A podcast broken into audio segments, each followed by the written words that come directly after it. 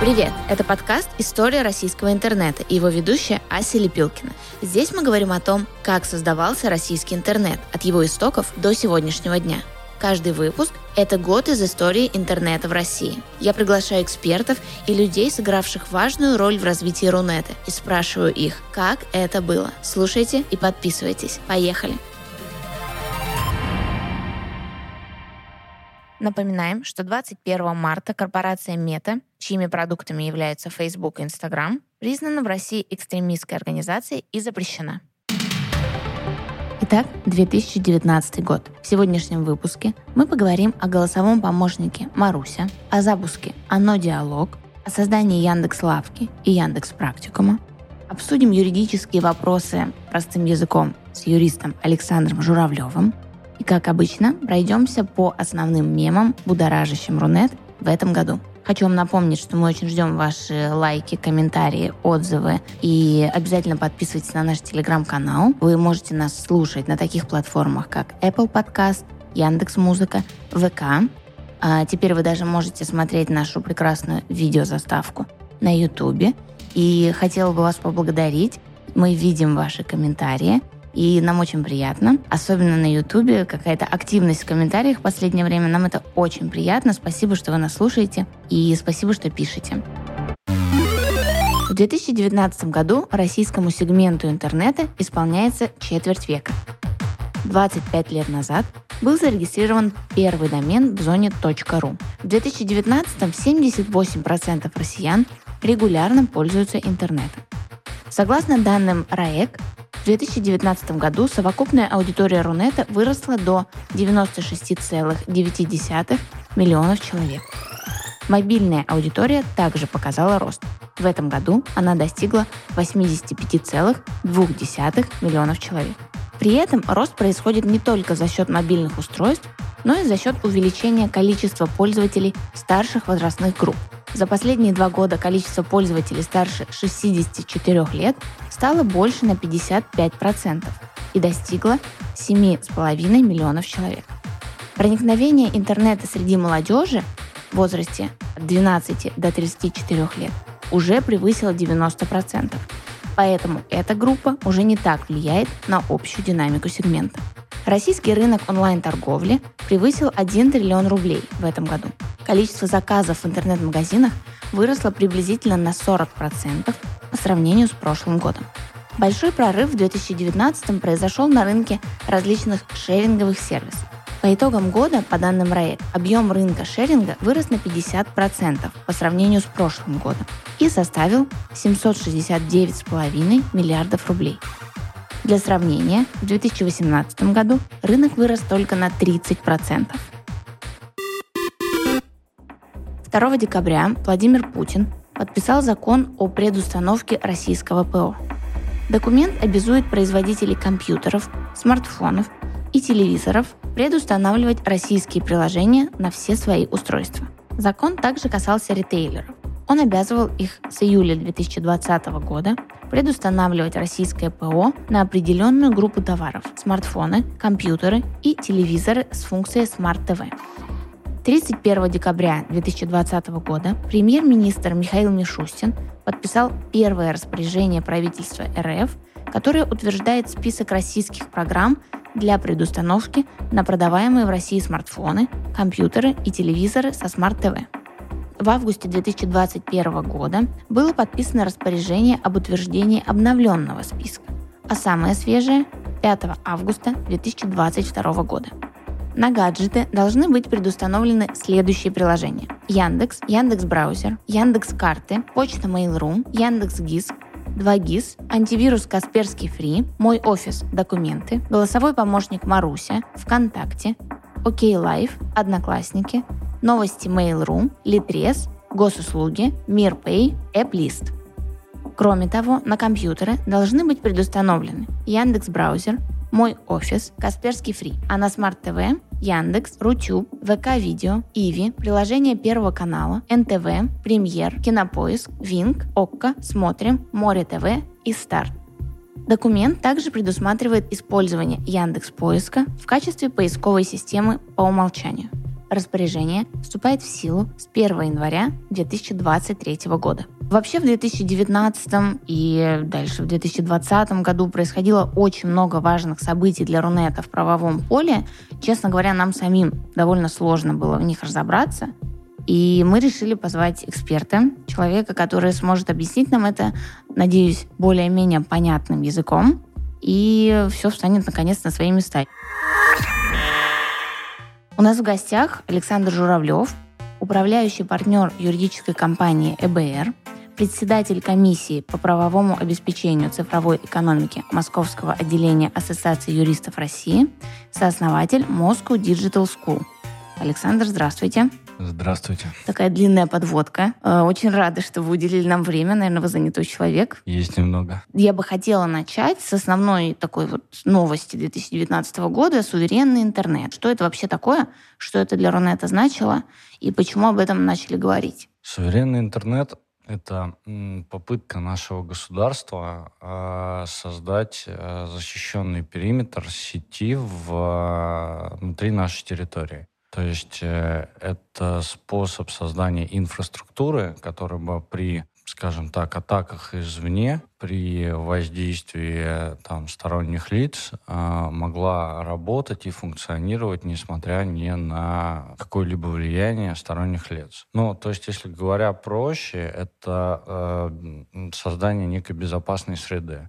При этом эта безопасная среда, она бы позволяла как, ну, а, автономно функционировать как отдельный сегмент, да, то есть не являясь там частью чего-то целого, э, и могла там осуществлять защиту граждан от э, воздействия там противоправной информации и также влиять на там тех лиц, которые осуществляют свою деятельность при помощи сети интернет, ну то есть через сайты, через приложения, там через э, э иные программы и базы данных, которые можно получить доступ при помощи сети. Как в 2019 году это все начало осуществляться? Ну, в 2019 году был принят э, ряд нормативных актов, таких как там изменения в закон об информации и информатизации, в закон о связи и другие законы, которые, собственно, э, э, указали базовые принципы, как должен работать и что такое так называемый суверенный интернет. Но при этом многие документы, которые регламентировали детали, то, как там э, должны действовать себя определенные лица, как такие как э, операторы связи, которые, собственно, отвечают за там трафик и э, способствуют тому, чтобы мы получали данные в нашем телефоне. Ну и другие лица, ну, Роскомнадзор как регулятор этого и так далее. Впоследствии были приняты под законные акты, которые уже регламентировали отдельные процессы. Вот момента установки оборудования да, на, на сети, которые фильтруют трафик для там, безопасных целей, а, до непосредственно там, действий и алгоритмов э, лиц, ответственных за работу с сетью. Суверенный интернет, это же не значит, что э, весь остальной интернет нам отключат. Это значит, что просто у нас есть свой независимый, который будет работать, если вдруг что-то произойдет. Там с сетями, например, или с чем-то таким. Правильно mm-hmm. я понимаю? Ну да, вы правильно понимаете. То есть, ну, в принципе, интернет это единое целое, но а, там есть определенные сегменты, которые влияют на там другие сегменты. Есть там а, разные пути миграции трафика, mm-hmm. ну и прочие там технически сложные вещи, да. Но а, база именно состояла в том, чтобы в случае там какой-либо угрозы иметь инфраструктуру для работы сети. Все, окей, понятно. Цифровые права. О. В 2019 году происходит легализация понятия цифровые права. Ничего не понятно. Про криптовалюту и про токены слышали? Да, даже упоминали уже. Да, ну вот, а, смотрите, а, мы, как всегда, пошли своим путем. То есть всемирный аппарат, да, 18 год, это такой 17-18 год, самый хайп так называемой крипты и токенов. Ну, есть криптовалюты классические, есть токены. Токены, в свою очередь, делятся на utility и на security. Ну, то есть utility — это те, которые там дают доступ к каким-либо а, товарам, работам, услугам. Ну, что, что-то, что не имеет материального а, выражения, как деньги mm-hmm. в данном случае. А security — это уже ближе к финансовой истории. То есть это акции, облигации, ну, ценные бумаги, mm-hmm. в общем, ну, разного mm-hmm. рода токены. Ну, и как бы Россия же не должна стоять в стороне. Ну, и вот наши законодатели решили, что цифровые права — это как раз очень подходящий термин, по сути, А-а-а. для криптовалюты и для токенов. Но с, но с православным уклоном, назовем это так. Цифровые права — это такие права, которые, ну, как бы названы в законе э, и э, в таком качестве. Ну, и, соответственно, по сути, созданы в системах информационных по технологии ТРР, ну, то есть блокчейн, технологии распределенного реестра, uh-huh. и там функционирует. Но а, есть некая сложность в этом, потому, потому что этот зверь, он непонятный, да, вот, он скорее направлен на то, что произошло дальше. А дальше а, в законодательстве нету пока понятия и порядка оборота именно классической криптовалюты и токенов. Но платформа закладывалась под, по сути, некий российский аналог. Цифровые финансовые активы и утилитарные права. Это следующие два закона, по, которые были приняты во исполнение этих изменений в Гражданский кодекс. Еще одно событие 2019 года. Закон, обязующий предустанавливать российское ПО на гаджеты. Я уже упомянула, что там и на телевизор это надо было устанавливать, на смарт-ТВ, на телефоны, на компьютеры и так далее.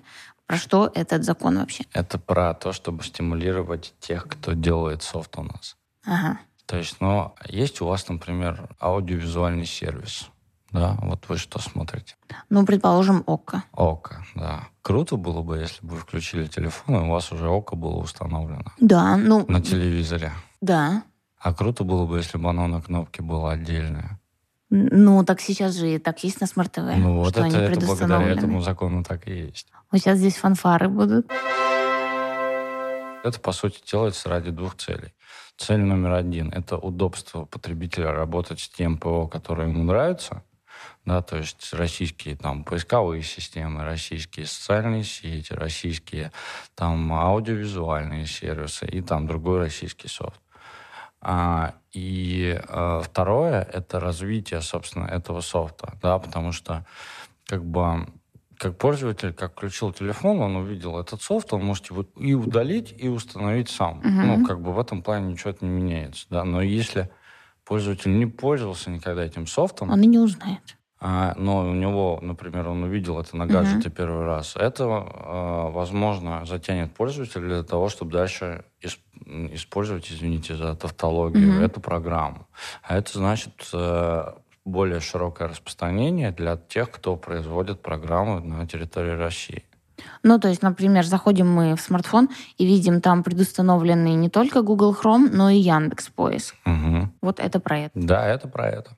На самом деле, вот так вот мы это обсуждаем, и по-другому смотришь на все то, что мы уже обсудили в предыдущие годы. Круто. Идем дальше. Тут сложное. Изменения в статье 13.11 Кодекса об административных правонарушениях РФ, устанавливающих ответственность за невыполнение требования о локализации персональных данных. А, тут я примерно понимаю, что это значило. У меня такой вопрос. А, как тогда в 19-20 была реакция на этот закон? Все ли сразу побежали быстро локализовать свои данные иностранные компании? Или были какие-то с этим сложности? Ну, давайте, наверное, начнем со следующего. Вам не нравится постоянно, когда вам звонят и просят, э, предлагают вам услуги, там, типа стоматологии, окна, кредит, там, кредитов, да, ужасно. окна. Это Я же... поэтому уже это... даже не беру звонки, которые mm. у меня не записаны контакты. Да, и всем остальным тоже это не нравится. А, какая причина у этого? Кто-то мои данные слил. Это утечки базы данных. Либо за деньги, либо случайно. Ну, неважно. Это может быть по неосторожности, может быть там за деньги, может быть иное что-то. Но, тем не менее, это э, небезопасность данных. А вот представьте, что кто-то решил там взять и открыть центр, который обзванивает бабушек и дедушек и действует за пределами Российской Федерации и представляется работниками Сбербанка и там при помощи мошеннических действий крадет у них деньги. Mm-hmm. Это же тоже очень неприятно. Ну, и не только у бабушек и дедушек, это и простых людей касается, потому что у всех психика разная, не все могут сразу да. распознать мошенника или в какой-то момент там сделать разницу между реальным работником банка или там кредитным учреждения и там, возможно, возможно потенциальным мошенником. Да, многие попадаются. Да. А теперь давайте дальше. А представьте, если еще утекают персональные данные, там ваш паспорт или там копии или оригиналы там других документов и преступники вступают в сговор с кредитными организациями, забирают кредит, кредит, создают организацию от вашего имени, в которой вы являетесь учредителем, и также берут на нее много кредитов, а вы об этом уже узнаете по факту, и вы не можете выехать за границу. Угу. Или к вам приходит милиция с АБЭПом и говорит, а вы знаете, мы выявили преступную схему, по которой вы деньги отмываете. Не очень приятная ситуация. Звучит ужасно. Да? Ну, так вот, у них у всех один корень это утечки данных mm-hmm. продаже датасетов о людях в Даркнете и, собственно, там теневой рынок торговли информацией. Закон о локализации персональных данных, он был призван тому, чтобы, ну, как бы все, кто работает так или иначе с данными российских граждан, хранили их здесь, для того, чтобы, если они утекут за рубежом, э, ну, вот как раз не создавались такие мошеннические э, ячейки, до которых было бы сложно дотянуться, да, потому что тут же главное, что а, скорость реакции и э, возможность дотянуться до преступника. Через границу дотянуться до преступника всегда сложнее, нежели чем это сделать внутри. Угу. Как технически, так и юридически. Соответственно, этот тренд, он пошел не от России, он пошел еще от Европейского Союза и от американцев. И в, ранее в Европейском Союзе был принят такой регламент, который называл, назывался General Data Protection, или GDPR, если коротко, в том числе, который устанавливал обязанность а, локализовывать персональные данные на территории Евросоюза. И сейчас там даже создана специальная система посредников, для того, чтобы обмениваться данными, которые принадлежат Евросоюзу. И Евросоюз оценивает, э, например, каждое государство э, с точки зрения возможности передачи туда данных о своих гражданах. И если он считает, что оно не соответствует уровням защиты, который является допустимым, он запрещает передачу. Такой рейтинг у них. Ну, типа того, да. Но и при этом там штрафы до 4% от оборота. Угу. И это сотни и десятки миллионов евро. В этом плане э, Россия одна из первых тоже приняла соответствующие требования по локализации персональных данных, чтобы избежать, ну, собственно, те примеры, которые мы с вами mm проговорили и сразу установил достаточно высокий порог за нарушение этого правила, да, потому что там а, максимальный штраф мог достигать 18 миллионов рублей за это. То есть это было беспрецедентно в сфере приватности, потому что до этого там по КУАПу штрафы за там, утечки не превышали как минимум там 150 тысяч рублей. А, если примеры да, какие-нибудь взять, э, кто в 2019 году получил там огромный штраф или в 2020 за то, что не локализовался, какие-нибудь там букинг? например? А, здесь нужно отметить следующую ситуацию. Роскомнадзор не стал сразу применять жесткую силу. Он дал период, чтобы все могли локализоваться, угу. потому что процесс локализации это процесс, и он технический, он требует а, создания инфраструктуры на территории России, либо аренды инфраструктуры, да, и переноса данных на а, там с одной области в другую mm-hmm. область, да, и там в последующем налаживанию процесса, ну, получения этих данных и интеграции, и хранения их здесь.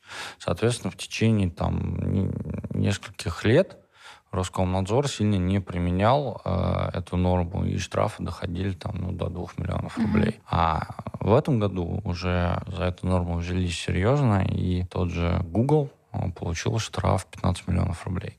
Вот в 22-м, да? Да. Угу, неплохо. Заплатили они? Есть информация? Ну, Google сейчас э, в стадии банкротства, как мы знаем, поэтому заплатили они или нет, сложно сказать. Но они должны заплатить даже угу. там при э, своем банкротстве. Тогда перейдем к введению административной ответственности за распространение недостоверной информации в интернете. Как это повлияло на Рунет? Что это вообще значило? И для простого пользователя? Интернет — это прекрасное место, которое содержит в себе очень много разной информации и дает свободу пользователям. Но а, как у нас тоже есть свобода передвижения в физическом мире, да, но у нас есть предел этой свободы, допустимый предел так называемый. Ну, то есть мы не можем законным образом бить людей, оскорблять людей в лицо, там, причинять им физическую, физические или там нравственные страдания или там подталкивать их э, к самоубийствам и совершать там иные противоправные действия. Интернет, он в том числе подразумевает возможность э, общения людей а, и взаимодействия на разных уровнях. И даже более широкая, нежели чем, а, например, было раньше. То есть раньше ты мог распространить там слух о человеке, да, при помощи там 10 рукопожатий, uh-huh. да, но все равно это была некая ограниченная возможность. Сейчас у тебя есть неограниченная возможность как рассказать о там прекрасной инновационной технологии, так и там, например, опорочить человека. Вот как вы думаете, должны ли отвечать э, люди, которые э, в интернете занимаются травлей за их действия? Или за то, что вас они оскорбили, или за то, что они якобы там поместили вашу фотографию в голом виде, хотя на самом деле это не вы. Да, конечно. Так это же вообще огромная проблема. У меня даже есть такая проблема, сейчас с вами обсудим это. Угу. Вот мои фотографии точно используют. Мне присылали скрины. А, всякие там фейковые страницы ВКонтакте есть с моими mm-hmm. фотками. Там определенная девочка, там ее имя, она прям активно ведет эту страницу. Переписывается там с кем-то в комментариях и так далее.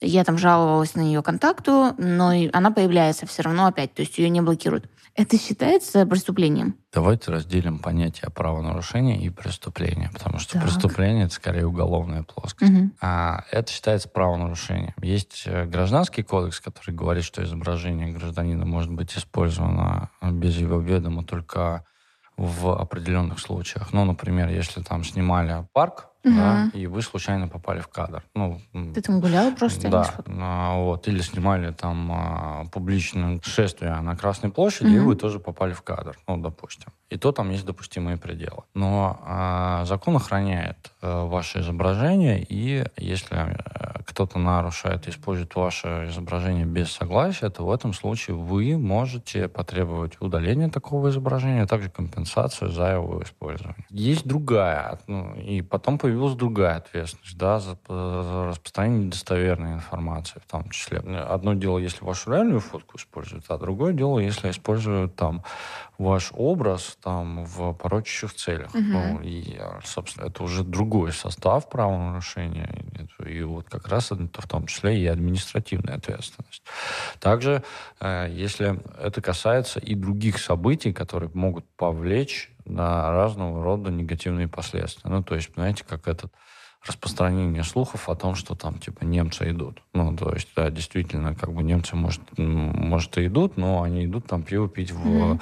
ну, куда-нибудь в бар. В действительности, если там кто-то это будет делать, и люди в это поверят, это к чему приводит? Панике. А паника к чему приводит? Беспорядком. Ну, вот здесь как раз в том числе этот инструмент, он был введен для того, чтобы предотвращать такие события. Ну, то есть, и чтобы уравнять плоскость физического мира и виртуального угу. мира, а также ответственность в этой плоскости. Это была ответственность тогда вот в 2019 году и для физических лиц, и для платформ, для сайтов и так далее, или это только для там, сайтов, например, была ответственность? Ну, там просто, э, давайте так, в законе это информационный ресурс, в законе об информации это называется. Ну, и информационный ресурс это может быть как сайт, так и приложение, в принципе. Mm-hmm. Так и непосредственно там лицам и пользователям, да. С площадками чуть позже это все началось после закона о саморегулировании, да. да. Это скоро будет. Э, да, но это мы там дальше продолжим. Есть разного рода ответственность. Есть гражданская ответственность, есть э, административная ответственность, есть уголовная ответственность. Mm-hmm. А гражданский кодекс нам говорит, что, что если кто-то распространяет э, сведения, порочащие честь, достоинство э, и деловую репутацию лица, то э, вы как там э, в СМИ, так и публично, и отдельный пункт в сети интернет, то вы можете обратиться с требованиями об опровержении этого, удалении mm-hmm. этого, взыскании компенсации за это, да, убытков. Административная ответственность – это публичная уже ответственность. То есть ее применяет не человек, а ее применяет орган государственный, ну, то есть регулятор. Да, это может быть Роскомнадзор в данной сфере, да, поскольку он ответственен за непосредственно интернет. И вы также можете обращаться туда, если вы выявляете определенные факты, mm-hmm. либо Роскомнадзор сам эти факты выявляет, и дальше уже там выбирает тот способ, которому как, когда и в какой мере привлекать к ответственности лицо. И это уже зависит от тяжести того деяния, которое вы совершили. Ну, то есть, если вы дураком назвали, это одна история. Если вы там на крови поклялись уничтожить человека и там публично его опорочили, это другая это история. Это угроза уже да. жизни. Если вы, если вы опорочили государственные символы, это уже другой состав ответственности. Если вы выступали против за свержение государственной власти или там за экстремизм, за другие статьи, это также другие составы, уже даже уголовные. Mm-hmm. Да. И здесь все зависит от того конкретно, как вы себя вели, что вы делали, что вы говорили и э, какие намерения у вас были. А как мы знаем, интернет все помнит, и даже если удалить, это можно все восстановить, так ведь? Есть такой сайт, веб-архив называется, и там э, можно смотреть э, бэкап всех страниц, ну не всех, почти всех страниц э, в интернете. Что было с ними на определенную дату. Есть, конечно, зоны, которые они не покрывают, но очень много зон они покрывают. И он даже используется в судах как в качестве доказательства, чтобы показать Ничего определенные себе. факты, которые были на Он для всех доступен? Времени. Да, он доступен для всех. Ничего себе. Это к тому, что интернет все помнит. Так вот откуда эта фраза, потому что этот сайт есть. Так, хорошо, интересно. Еще, может быть, какие-нибудь важные события или изменения в 2019 году, о которых я не упомянула? Конечно, цифровой юрист года. Так, что это было? А, Московское отделение Ассоциации юристов России создало премию а, ну, при поддержке РАЭК и Moscow Digital School была создана премия, которая начала поощрять а, юристов которые специализируются на работе с э, новыми технологиями и продуктами. И это произошло впервые в истории России, э, и в 2019 году, собственно, было первое вручение. Это было очень интересно, потому что все очень сильно удивились, что этот сегмент заметили. Но впоследствии это стало неким стимулирующим событием, а, который отмечает заслуги там всех вот там руководителей корпораций или вице-президентов. Это стало хорошим способом для того, чтобы стимулировать так называемое информационное или цифровое право, или право цифровой среды. Потому что э, юристы — это тоже важный сегмент, да, не только разработчики важные, они, безусловно, являются ядром, mm-hmm. да, так называемым. Но если разработчиков будет некому защитить, то их продукт, он будет обесценен, и продукт компании будет обесценен. Поэтому важно, что, ну, как бы такая премия появилась, первое, да, второе, важно, что государство это заметило и в том числе начало э, стимулировать и поощрять. Александр, как хорошо, что вы есть, получается. Как хорошо, что есть э, цифровые юристы, потому что я всего лишь один из них. А у вас есть премии?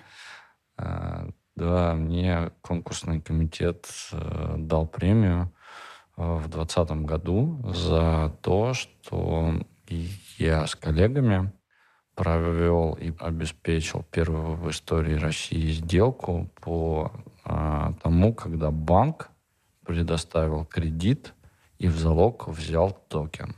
Ого. Как там у них нормально все? Да. ЦБ проверку прошла, все хорошо. И у тех, у других. Спасибо большое, что помогли разобраться с вот этими событиями 2019 года. Эм, дорогие слушатели, Надеюсь, что вы что-то поняли. Если вдруг вы не до конца разобрались в этих вопросах, и у вас остались еще какие-то сомнения или неразрешенные вопросы по юридическим аспектам, напишите нам в телеграм-канале, в комментариях на YouTube, что еще нам уточнить у Александра, и, возможно, он нам еще на это ответит в следующих выпусках. Александр, спасибо большое. Спасибо. 1 марта 2019 года была выпущена первая версия приложения Мир Pay. С 4 марта 2019 приложение стало доступно для скачивания. Разработка была запущена еще в апреле 2018. Мир Pay – это мобильная платежная система, разработанная платежной системой Мир, предназначенная для бесконтактной оплаты по картам Мир при помощи смартфона с использованием NFC. Мир Pay позволяет расплатиться в любом терминале, где принимают бесконтактные карты МИР. Преимущество платежной системы МИР в том, что ее работа не зависит от работы иностранных платежных систем. Так, например, в настоящее время сервисы бесконтактной оплаты Apple Pay и Google Pay временно недоступны на территории России из-за международных санкций, а Мир Pay продолжает исправно работать и радовать своих пользователей. Кстати, количество пользователей приложения в 2022 году выросло в 20 раз. 23 апреля становится известно, что Сбербанк и Rambler Group подписали документы, в рамках которых банк инвестирует в развитие компании, а также получает 46,5 ее акций. А 29 октября 2019 Сбер консолидировал 100% Рамблера и выкупил у Александра Мамута 45% доли в Rambler Group. Стороны подписали обязывающую документацию и закрыли сделку. 30 мая 2019 года Mail.ru Group объединила все проекты компании в игровой индустрии в России и за рубежом в единый бренд – My Games. Вообще изначально игровой раздел игры Mail.ru, посвященный компьютерным играм, появился на портале Mail.ru 23 мая 2006 года. В нем публиковалась информация, посвященная игровому миру. Новости, рецензии, скриншоты новых игр, видеообзоры. Это направление активно развивалось, и в 2013 году Mail.ru Group открыла офис в Mountain View в США и запустила международный бренд my.com. Под брендом стали издаваться продукты за пределами России. В 2019 Российский фонд прямых инвестиций РФПИ Alibaba, Mail.ru Group и Мегафон объявили о стратегическом партнерстве. Финальное соглашение о создании совместного предприятия AliExpress Россия они подписали 5 июня 2019 года, а закрыли сделку в октябре. 17 июня запущен голосовой помощник Маруся, разработанный Mail.ru Group. О разработке собственного голосового помощника Mail.ru Group стало известно в ноябре 2018 года. Стоимость разработки составила около 2 миллионов долларов.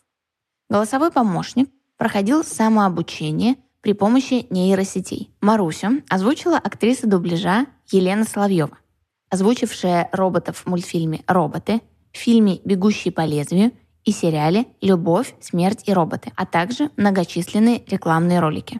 На момент запуска Маруся умела искать нужную информацию в интернете, включать музыку на радио или из плейлиста пользователей во ВКонтакте, рассказывать сказки, узнавать прогноз погоды, стоимость авиа и железнодорожных билетов, расписание в кинотеатрах. Отличительной особенностью является команда «Маруся, запомни», позволяющая сохранять необходимую информацию в памяти ассистента. 26 июля 2019 года в Госдуму был внесен законопроект об ограничении в 20% на иностранное владение информационными ресурсами, значимыми для информационной инфраструктуры РФ. Автором законопроекта выступил член Комитета Госдумы по информационной политике Антон Горелкин.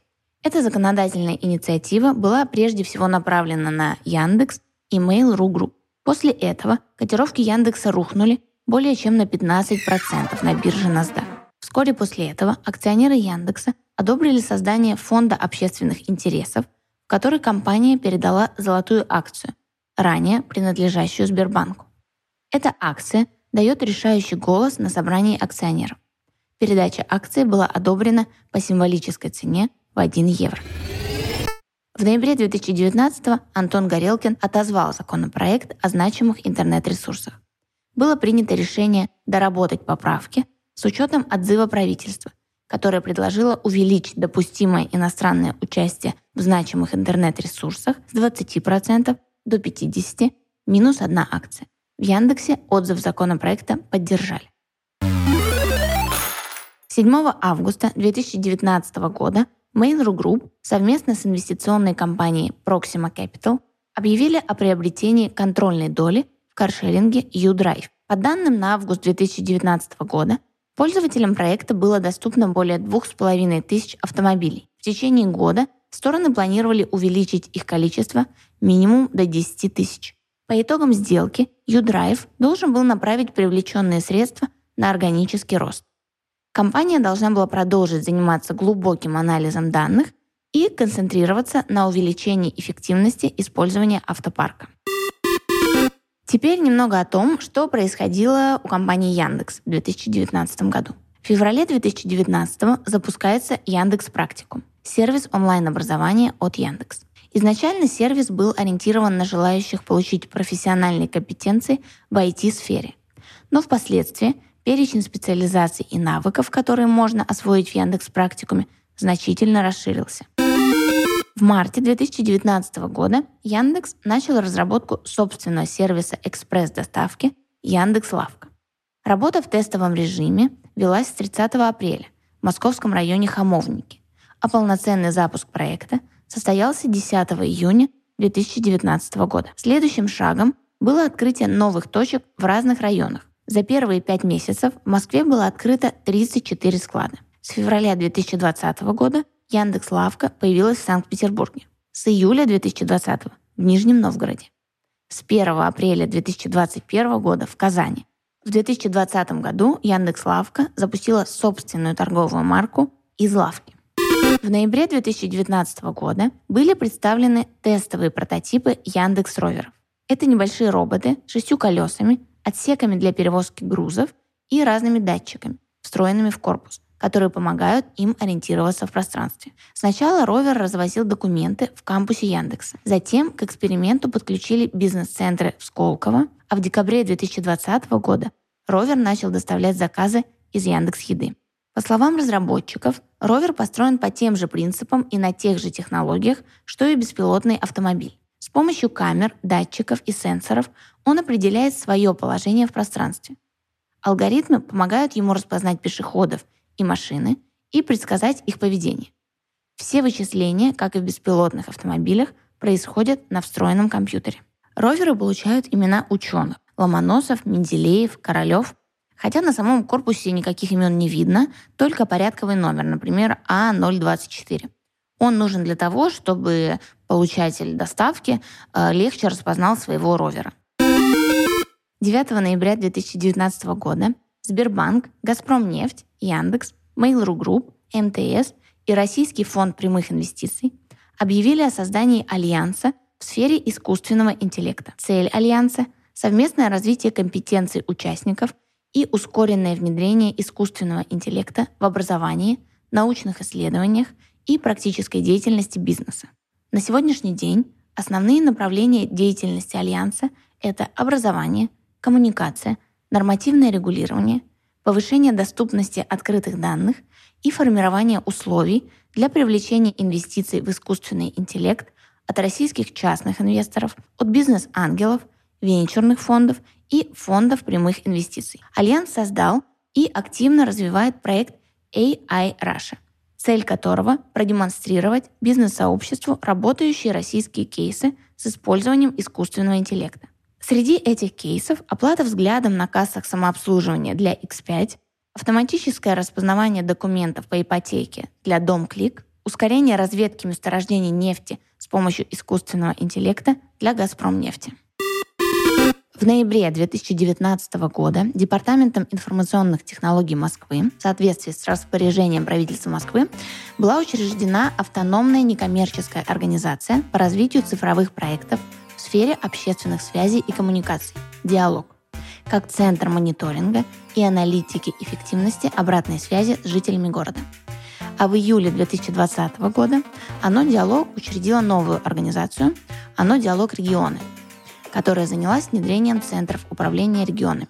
И мы сегодня в гостях как раз в «Оно Диалог регионы» и поговорим с Кириллом Истоминым, замдиректором «Оно Диалог регионы». Кирилл, здравствуйте. Добрый день. Как у вас настроение? Утром всегда хорошее. Супер. Тогда начнем, наверное, с вопроса о том, как создавалась организация «Оно Диалог» и какие основные были цели при создании. Ну, «Диалог» — это такой оператор э, интернет-коммуникаций в стране, который собирает, распространяет лучшие практики, которые есть в работе регионов с обратной связью с населением, с аналитическими продуктами, цифровыми сервисами. Ну, информирование тоже здесь входит. Наша такая главная задача, мы создаем такой ГОСТ работы с интернет-коммуникациями э, для органов власти. Стараемся его внедрить через разные механизмы. У нас есть в каждом регионе свои филиалы, где Э, такая же работа проводится. Это везде, в каждом субъекте Российской Федерации такой мини-диалог присутствует, который помогает губернатору эту работу проводить.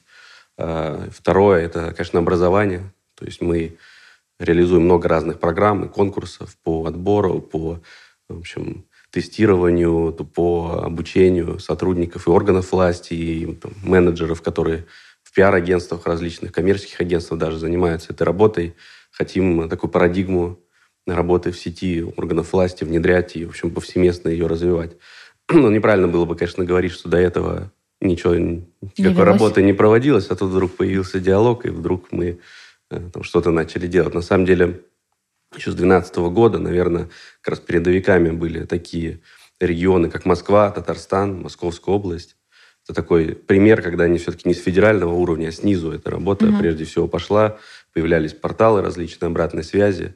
Э, народный э, гражданин, по-моему, назывался в Татарстане. Э, это активный гражданин, это добродел и так далее. Такой первые пробы, которые, в общем, регионы очень успешно внедряли. Потом появился так называемый инцидент-менеджмент. Я думаю, Кирилл, многие не, не знают, что это такое. Да? вопросы. Расскажите, что такое система инцидент-менеджмента? Это основной такой продукт, который внедряли мы с 2018 года, еще до появления диалога и так далее. Э, в субъектах Российской Федерации. То есть вы можете, например, написать о какой-то проблеме своей, например, дорога, э, яма на дороге или еще что-то. Э, например, в комментариях группы «Подслушанный Череповец» система увидит это обращение. Это официальная группа считается? Не, ну в любой группе. Ну, можете на личной странице написать.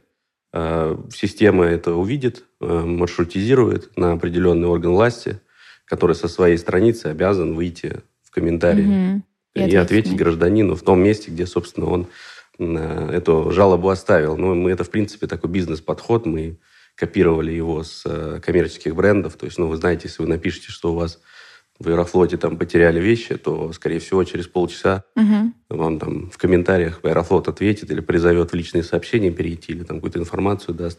В принципе, э, то же самое мы считаем, что все-таки государство это тоже так, как и любой бизнес, он, ну, условно, государственные услуги оказывает населению, он должен, государство должно работать по тем же самым стандартам качества, обратную связь давать так же быстро и так mm-hmm. же хорошо. А вот, собственно, такой продукт э, сейчас э, в стране, в каждом регионе присутствует. Как раз ЦУРы являются маршрутизаторами, в том числе этих обращений. Э, стараемся следить за тенденциями. Вот буквально там пару месяцев назад, ну, даже чуть побольше, начали органы власти в Телеграм отвечать. То есть это вот такое новое веяние, потому что понимаем, что все-таки медиапотребление туда двигается. Ну, собственно, тоже туда стараемся идти. Ну, то есть, например, если вот так вот простыми словами объяснить слушателю, э, на своей страничке в ВК я напишу, что у меня во дворе плохо убирают э, листья, например. Да. И система инцидент-менеджмента на это среагирует, увидит мою, обращ... мою жалобу, это же я не конкретно кому-то, а просто там своим подписчикам угу. напишу, увидит и отреагирует? Ну, обязан, условно, департамент ЖКХ города а, выйти к вам в комментарии в течение четырех часов, написать, что... Так быстро? В течение четырех часов у нас, да, KPI стоит у регионов, сейчас где-то 3.20 в среднем Вау. по стране, но понятно, что за 3.20 они не уберут у вас э, листву из-под дома, это, э, я бы, если сказал, я бы вас обманул. Они Но они должны отреагировать. Они должны написать, что мы приняли mm-hmm. в работу э, в идеальном кейсе они должны там, провести в течение какого-то времени уборку и еще раз вам написать там же, что с фотографиями, условно, мы работу такую провели. Э, понятно, что не во всех регионах это идеально работает. Мы с качеством работаем постоянно. Э, но есть такие три типа проблем. Есть вот какие, которые не требуют финансовых вложений. То есть, например, уличный свет, там, mm-hmm. не знаю, доводчик подъездной двери и так далее. Э, есть у нас стандарт в течение 10 дней решать эти вопросы. Есть вопросы там где-то на 40% это где просто человек что-то не знает, как получить льготу или там э, почему не поддерживают многодетные семьи, а вот ему разъясняют, какие есть меры поддержки. Это такое информационное э, формат проблемы. И есть, конечно, ну, где-то 20-30% это системные вопросы. Ну, человек пишет, у меня газа нет в селе там, или постоянные прорывы водоснабжения. Понятно, что все в курсе этой, этого вопроса, как бы, ну, они решаются. Тут наша задача эмпатию проявить больше. То есть Круто. человеку ну, написать, что мы там понимаем, мы угу. видим, и хотя бы какой-то примерный горизонт обозначить. Пускай он будет далекий, а, но как бы человеку нужно честно об этом сказать. ну, прежде всего, это эмпатия, да. Это очень здорово. Это, во-первых, дает человеку почувствовать, что его услышали, и что неравнодушно к его проблеме государства. А что можете рассказать об образовательных программах «Оно диалог»? Много времени этому уделяем, но, как я и сказал, вообще э, Наша задача, конечно, вот эту парадигму задать, что мы должны работать быстро, нужно уходить от бюрократии, нужно очень ответственно относиться там, к тому, что вы людям отвечаете, потому что, ну, опять же, говорю, это прямым образом влияет и на рейтинг власти и так далее.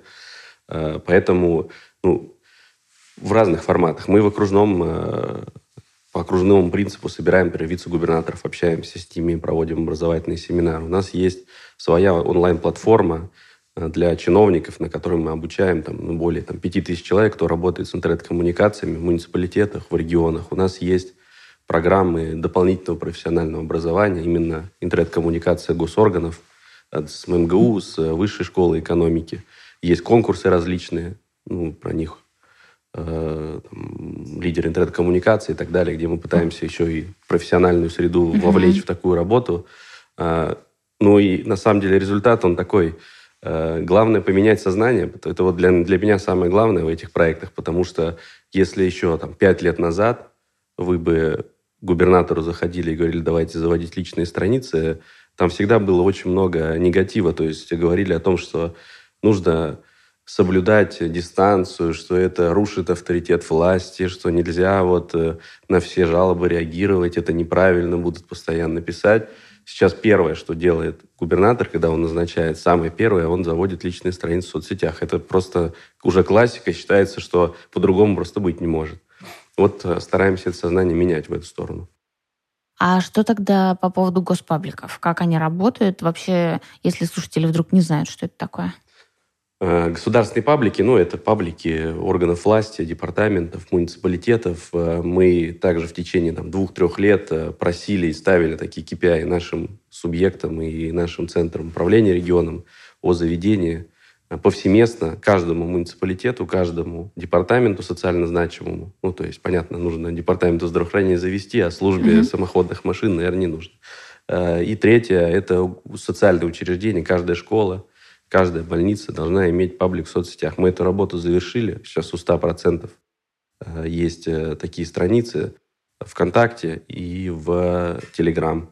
Вот это да. И опционально в Одноклассники, ну, там, кто, в зависимости от медиапотребления в разных регионах, оно разное. То есть у каждой государственной школы есть своя страница да, ВКонтакте? Да. Следующий, Проверю конечно, свою. Следующий этап, это э, чтобы они начали их качественно вести. Угу. Это тоже большая проблема, и там есть много и плюсов, и минусов. Э, пришли к э, принятию уже федерального закона э, где-то с полгода назад по тому, что каждый орган власти должен эти паблики иметь. Сейчас уже официально. Зачем это делается? Ну, опять же, это началось все из системы инцидент-менеджмент, то есть надо же с чего-то отвечать. Угу. Второе, как бы, ну, считаем, что человек должен получать качественную информацию от той, там, того учреждения, где там, учатся его дети и так далее. Это тоже формат государственной коммуникации, потому что доверие к таким источникам у людей намного выше, чем если вы там пишете в общерегиональный или тем более федеральный ресурс.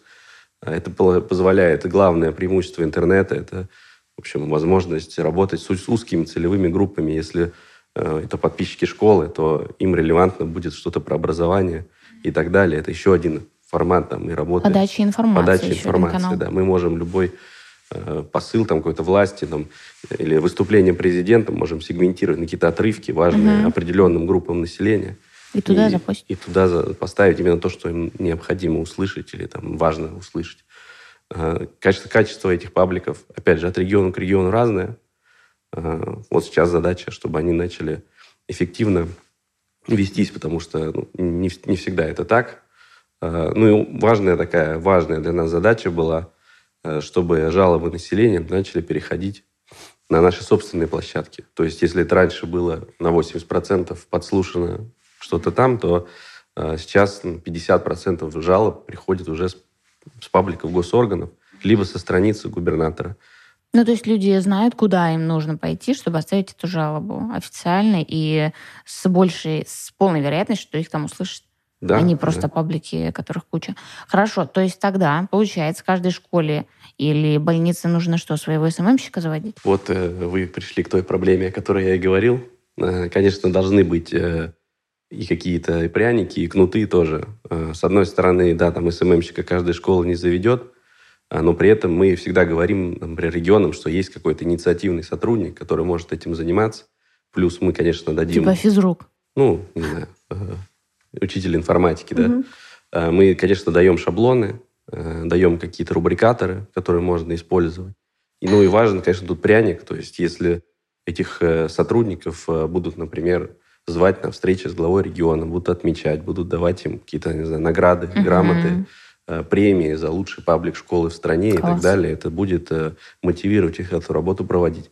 Про госорганы я не говорю. Конечно, каждый госорган должен качественно ну, вести да. свои страницы. А когда э, все платформы переходят на рекомендательные э, ну, сервисы, угу. ну и, в общем, э, если вы там лайкаете какой-то контент, его вам больше показывают, э, то вести плохо паблик э, Э, школы и так далее, он просто, он его никто не увидит, поэтому нужно этот, на это тоже обращать внимание. На качество этого контента. Хорошо. Еще я знаю, что оно диалог выступает в роли факт-чекера для Рунета. Как эта работа ведется? Несомненно, безумно важная на сегодняшний день, когда так много фейков. Ну, с точки зрения фейков, да, мы сейчас ну, на наш, по нашим соцопросам, по федеральным, более 80% россиян сталкивались так или иначе там, э, с фейковой информацией в сети. Сейчас очень... Я не говорю про текущую ситуацию. Мы это еще увидели на коронавирусе э, в 2020 году, что эта информация очень может влиять негативно на разные процессы, в том числе государственные, когда появляются какие-то, ну, я про вертолеты, которые хлоркой разбрасывают над городами. Это самый такой попсовый пример, но было много ну, разных чипирование. историй. Чипирование. Мы сталкивались э, в 2020 году с... Э, не, не, они чаще всего хаотичные такие, не системные, но бывают и злонамеренные вещи. Ну, про зимнюю вишню это классический mm-hmm. пример э, с пранкером, который там звонил, запускал слухи определенные. Вот на коронавирусе самой такой большой проблемой стало, когда э, разные э, продсоюзы, там, не знаю, Росмакарон-союз, Э, запускал информацию. Э, заканчиваются, заканчиваются макароны, да, и э, нужно их срочно скупать. Это была понятная история повышения спроса, угу. но это влияло негативно. Как самый сбывающийся прогноз, действительно, люди начинали выгребать эти макароны, сахар и так далее. И это тревогу порождало. влияло на многие-многие процессы. И, конечно, после особенно вот коронавирусной истории пришли к тому, и э, позиция стала, что все-таки это государственная задача работать с такой э, информацией, с фейковой, Э, договорились, что, наверное, было бы неправильно, если какая-то организация, например, с госфинансированием определяла бы, что фейк, что, нет. что фейк, что не фейк. Поэтому э, договорились с основными средствами массовой информации, с платформами, Яндекс, ВКонтакте, э, наши коллеги из СМИ, это «Ведомости», «Известия», «Лента.ру», э, ТАСС подписали такой меморандум о том, что и платформы, и СМИ будут заниматься таким факт-чекингом. То есть мы со своей стороны занимаемся мониторингом, находим эту информацию, даем ее на проверку в средства массовой информации, они ее проверяют, mm-hmm. в случае, если она не подтверждается, публикуют у себя на страницах там, либо ТАССа, либо 360, например, в части региональной сейчас партнер, э, публикуют опровержение, и, соответственно, платформы со ссылкой на него маркируют соответствующую информацию okay. у себя, mm-hmm. что она, возможно, является недостоверной. Mm-hmm. И у нас многие критиковали, говорили, что это цензура и так далее, но э, что вы понимали, эту практику мы взяли из западных э, коллег. То есть, ну, если вы помните, в США в какой-то момент э, как недостоверно маркировали посты собственного президента. Вот э, Твиттер это делал. Угу. Есть система работы с фейками практически везде. Через, например, массовые жалобы, например, в WhatsApp маркируют сообщения, как часто пересылаемые. Пожалуйста, проверьте их в Гугле. В Фейсбуке есть система жалоб разных маркировок.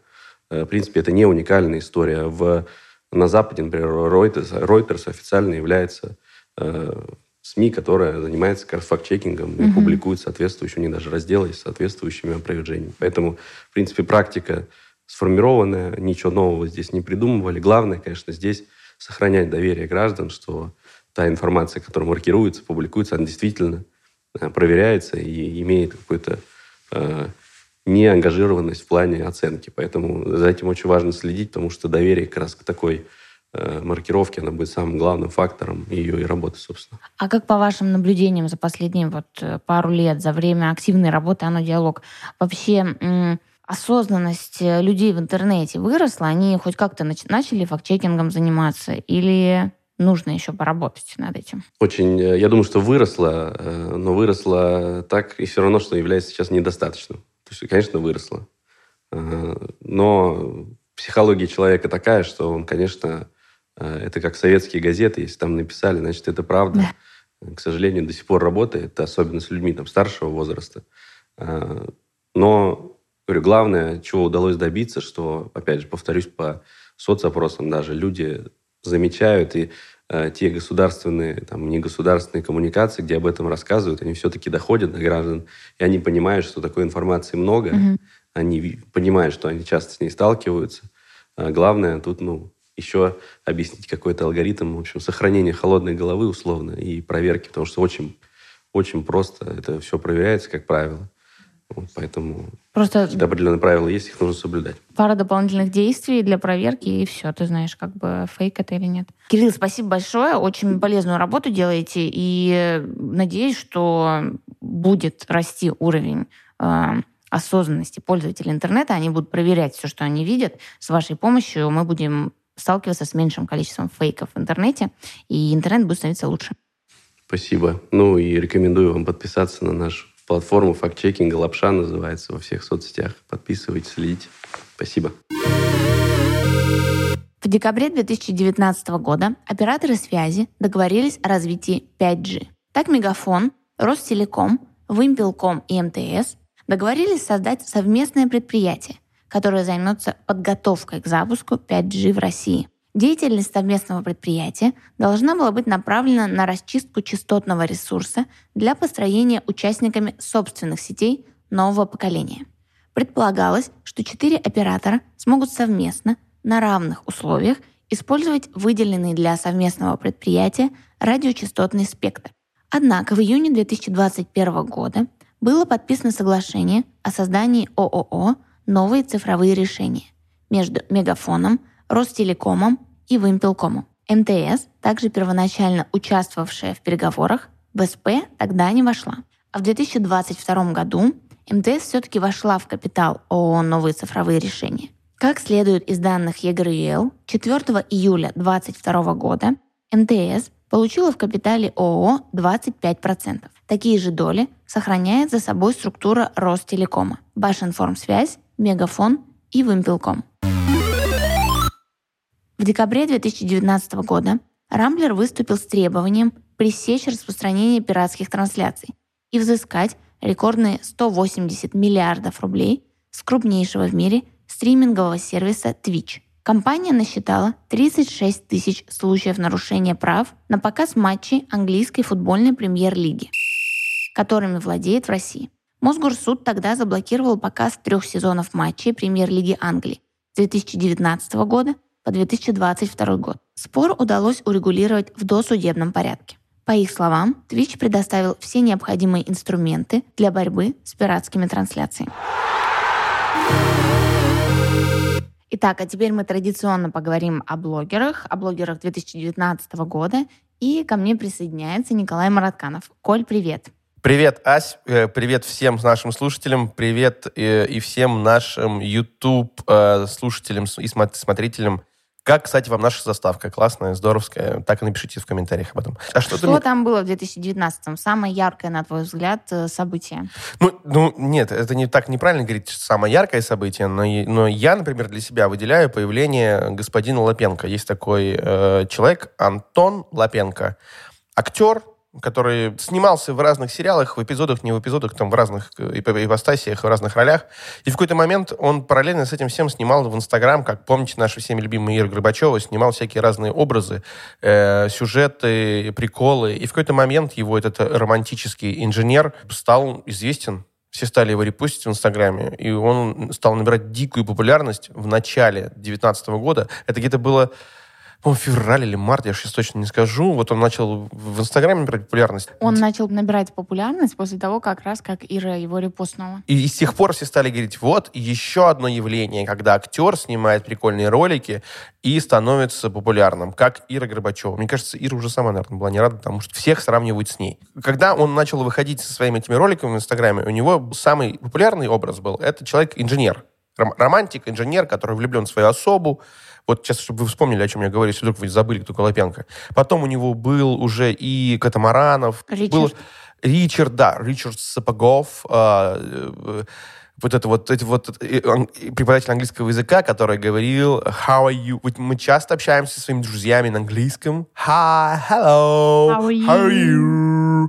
Вот, то есть это все, это все Антон Лапенко, он переодевался в разные образы, именно переодевался. Он надевал парики. У него очень-очень-очень много братьев в семье, и когда была дикая необходимость в том, чтобы два или три персонажа, которых Антон играет, были в кадре, его братья надевали парики и костюмы, где-то вдалеке были похожи на Антона Лапенко, потому что они реально все, ну, почти все похожи друг на друга.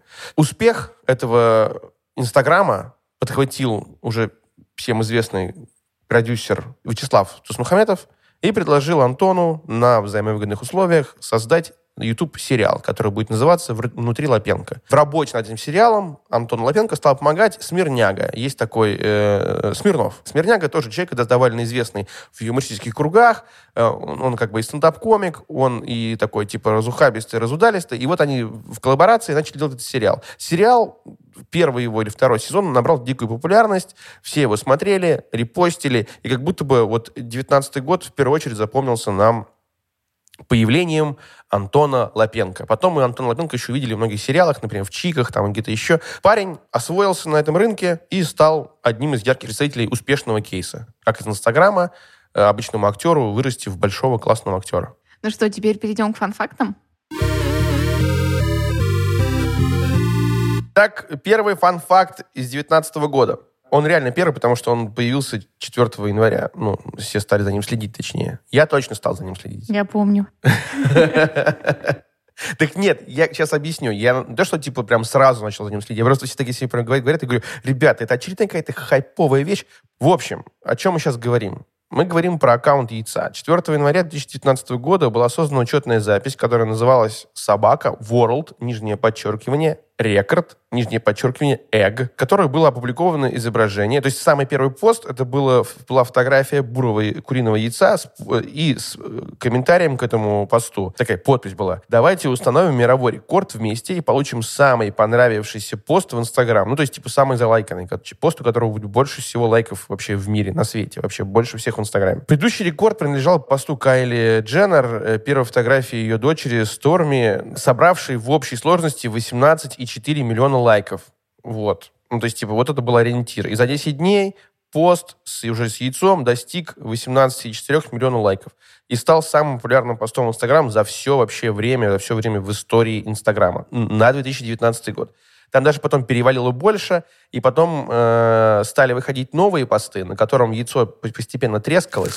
Ну, то есть, типа, хоп, следующее фото, там трещины, еще фото, там уже больше трещин, и в какой-то момент это яйцо уже треснуло, и, и выяснилось, что это все промо э, Супербола. Ну, потом яйцо стало мячом для, английского, для американского футбола. И выяснилось, что все это дело рук какого-то там типа менеджера или какого-то человека, в общем, э, который решил так вот интересно промоутировать Супербол. На этом как будто бы все. Дальше, по поводу приложения года. Наверняка вы все знаете такое приложение, которое называется FaceApp. FaceApp.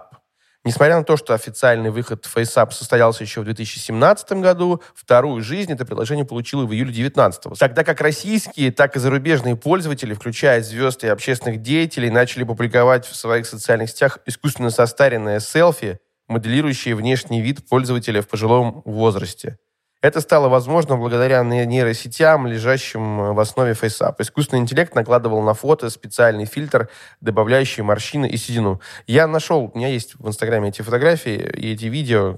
Это, это ужасно смешно. Просто в целом, типа, ну, типа, состарить себя и поражать над этим, ну, как будто бы это было актуально. Все такие, типа, ха, давайте об этом поржем. Вот. И едем дальше. Мем года. Сейчас я вам опишу, вы поймете, о чем идет речь. Недовольный кот за столом и кричащий на него женщина. Женщина, которая оттаскивает... Одна женщина кричит и тыкает пальцем в этого кота, а другая женщина его оттаскивает. Это левая часть картинки, ну, мема. А правая часть картинки — это недовольный кот, перед которым тарелка с брокколи. Он сидит за столом, перед ним тарелка с брокколи. Обожаю этот мем, мой любимый вообще. Ну вот, видишь? Так мы узнали чуть больше о тебе. Картинка склеена из двух фотографий, никак не связанных между собой. Женщина слева, участница реалити-шоу «Настоящие домохозяйки Беверли-Хиллз», Тейлор Армстронг и Кайли Ричардс – а код справа просто код с платформы Tumblr, который якобы недоволен, потому что ему приходится есть овощи. Впоследствии кто-то впервые выложил эти кадры вместе, отметив, как они сочетаются между собой. В результате появился мем, в рамках которого герой в лице кота находится в замешательстве из-за необоснованных претензий со стороны других людей. Вот как бы, ну то есть там... Ну, там это... очень много всякой игры слов обычно в этом да, меме. Да. То есть типа они говорят одно, а код как будто бы по-другому там раскладывает на слоги слова. Ну, это очень, очень забавно, особенно в английском. И закрываем рубрику «Фан-факт» мы вызовом года. Ну, челленджем, если говорить по-английски. Bottle Cup Challenge. В общем, что это такое? Вы это видели тоже. На, первом, на переднем плане бутылка с слегка приоткрытой пробочкой, и человек делает удар ноги типа с разворота по бутылке, и ты должен так коснуться пробки, чтобы она раскрутилась и слетела. Вариантов была уйма, масса, бесконечное множество, как эту бутылку открыть. Кто-то надевал... Ты снимал? Я снимал, да. Кто-то надевал э, на руку, типа, носок, как будто это нога, типа, пролетает. Кто-то действительно это делал ногой, потому что, ну, есть люди, которые так способны сделать, например, я. Вот. Э, есть, было уйма разных вариантов, примеров. Ну, из самых ярких участников этого батла, этого челленджа, я бы назвал Джейсона Стэттема и Конора Макгрегора. Но если сейчас поковыряться, посмотреть, я помню, там были еще поярче вещи. Ну, как будто бы, если вы помните этот мем, он такой, как бы он был вспышкой, все в нем, в нем поучаствовали, и спасибо на этом. На этом и на фан-фактах тоже спасибо, потому что фан-факты на сегодня закончились. А я пошел искать фан-факты 2020 год. Всем спасибо. Ася, передаю тебе слово. Пока. Спасибо большое. Спасибо, Николай. Спасибо нашим дорогим слушателям, что вы дослушали наш подкаст сегодняшний до конца. А если у вас есть какие-то замечания, комментарии или просто хотите поделиться впечатлениями, как вам выпуск, заходите в наш телеграм-канал. А ссылка на него есть в описании к выпуску. И подписывайтесь там, пишите комментарии, мы очень-очень вам рады. И увидимся в следующем выпуске 2020. Всем пока.